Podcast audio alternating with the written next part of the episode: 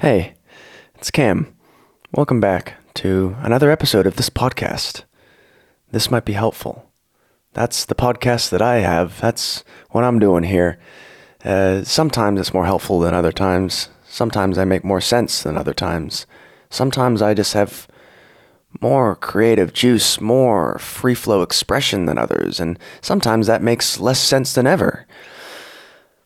I want to talk about creativity today because I found a, a bit of a creative blockage recently, a bit of a creative slump that really only consolidated into a creative slump because I labeled it as such, because I attached a story to it, a narrative, a conceptualization of an otherwise experiential situation that then created a self fulfilling prophecy.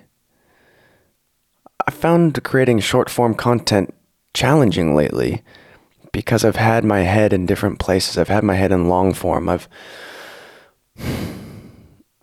I've wanted to change things up, change the way that I'm doing things, like disruption and bask in the innovation that comes from that disruption.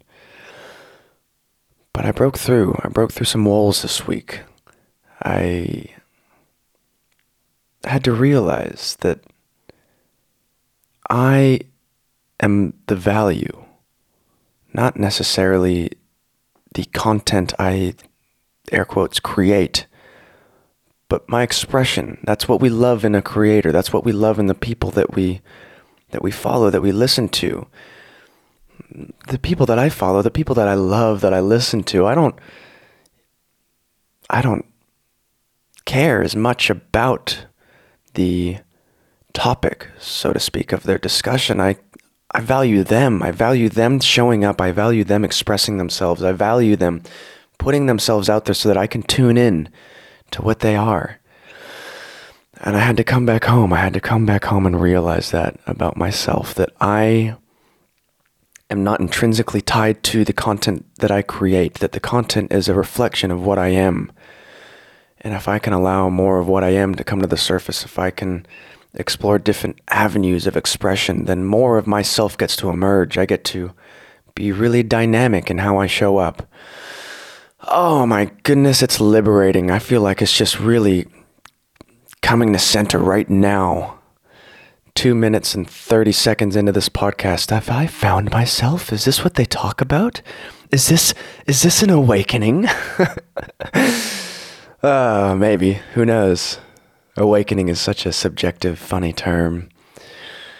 Creativity is a strange thing because none of the different domains of interpretation, the different frameworks of realization have really been able to figure out what this is.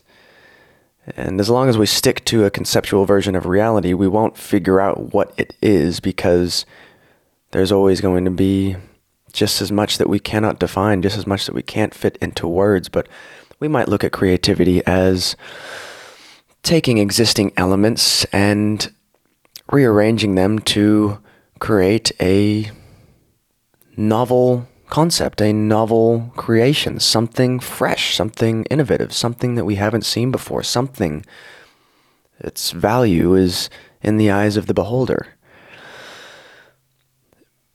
But it's also something that we can't really force, right? Creativity is a lot like finding solutions. It's a lot like allowing things to settle into place. Creativity blooms when we give our mind the space to bloom, when we clear out the weeds in the garden and we allow that seed to blossom into something beautiful, something that will pollinate creation. We have sensory information coming in, and we gather that through our experience, through our interaction and interfacing with reality. But we need space for that creativity to emerge from connected dots. If we are forcing the dots, if we are trying actively to connect something, we often find that that connection eludes us because we're trying. the key to creativity is to, in many cases, not try. But we have to try in order to get to that point of tr- not trying. We have to do in order to get to the point of non doing, non action, non judgment, non attachment. We have to take very complicated roads in order to arrive at the simple destination. And that simple destination is to let things be and let things grow and let things consolidate on their own. Your subconscious mind is so, so full of inspiration and innovation and information. If we can just trust that mind, trust that brain, we can take a step back and allow it to do its thing.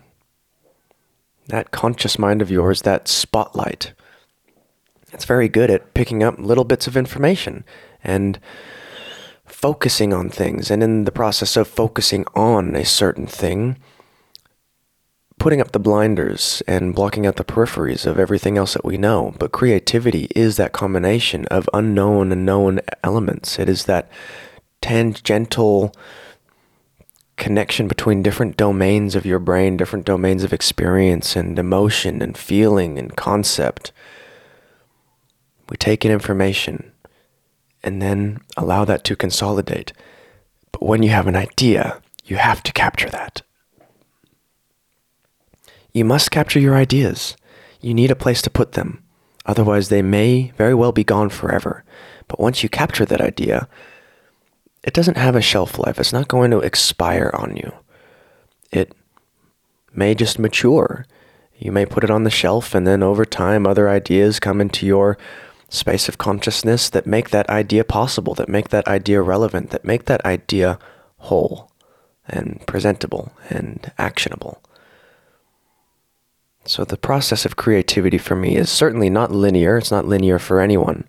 But these steps that I see are gathering experience, gathering information, allowing that information to consolidate in some way, creating an actual output for that information, because that's how we turn this knowledge into understanding. It's how we turn ideas into executions. It's how we turn the ethereal energy of a thought into a tangible manifestation that touches you, that touches others, that touches lives, that changes the way that you feel. And it's not something to be forced necessarily. No, certainly not forced. But it's also not a passive process. We have to be proactive in the development of our curiosity and the development of our creativity. And when you start to get into a certain domain of creativity, it's easy to be become it's easy to become prescriptive in how you do things. It's easy to become stuck in a way of doing things. And that way of doing things can feel like shackles. It can feel like something chaining you down. I write a certain way. I create a certain way. I do things the way that I do things. But when that way no longer works, what do you do? When the prescriptions from the past are at war with your desires for change and adaptation, then what do you do? Give yourself some patience, my friend. Give yourself some grace. Give yourself some room to settle into a new way of doing things because quite often the way that we got here is not necessarily the way that we're going to go forwards. All the tools that we used to get where we are have been extremely helpful, but we got to add new new modalities to that toolkit all the time, new methods of expansion. Creativity is scary because it asks us to stack the infinite potentials of reality into a next step and the step after that. And when we ask ourselves, what is the next step, it can feel overwhelming because we're so focused or concerned about that step being the right step that we don't end up making a step. There is no right or wrong step. These are all conceptualizations drawing upon fixed points in a reality that is anything but fixed, anything but stagnant, anything but static. It is dynamic and fluid and perpetually in flux. How can we tune ourselves into that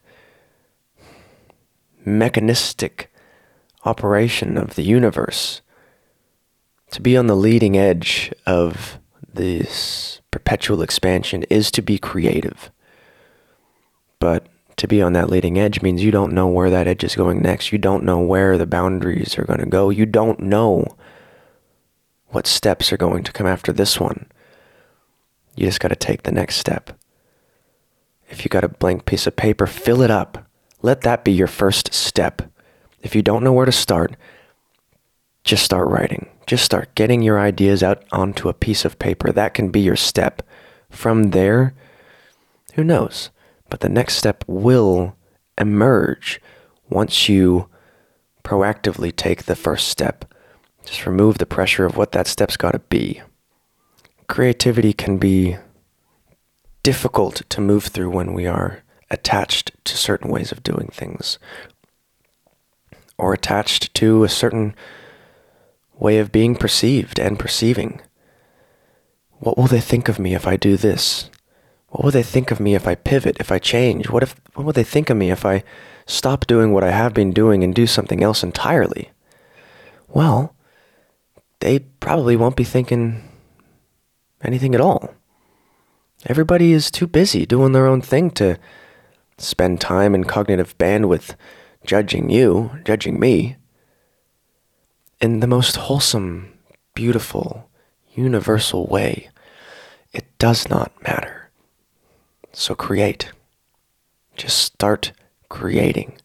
It does not matter what it is as long as you just create. I'm going to leave this as a short episode today because I have other things to go and create. And I'm excited. I am feeling like, I don't know, maybe Mercury was in retrograde and Gatorade and it was doing funny things and acting all weird and playing a fool's game, but maybe the fool's game is all there is, and that's okay. Maybe we'll see what happens tomorrow. Maybe we'll continue this fight against gravity and in the process create some very beautiful things. Hmm. I don't know if any of this made sense, but I'm glad I got it off my chest. I feel like I'm coming back to myself. If you are feeling disappointed or dismayed at the way the year has gone so far, because we have this expectation, this attachment to new years and new beginnings and better ways of being, but hey, the Gregorian calendar marches on, brother. It is not a calendar that is intrinsically tied to this universe, to this moment. You can begin again at any time. There is nothing stopping you. Go and create. I love you. I love me. I love this. I'll talk to you later.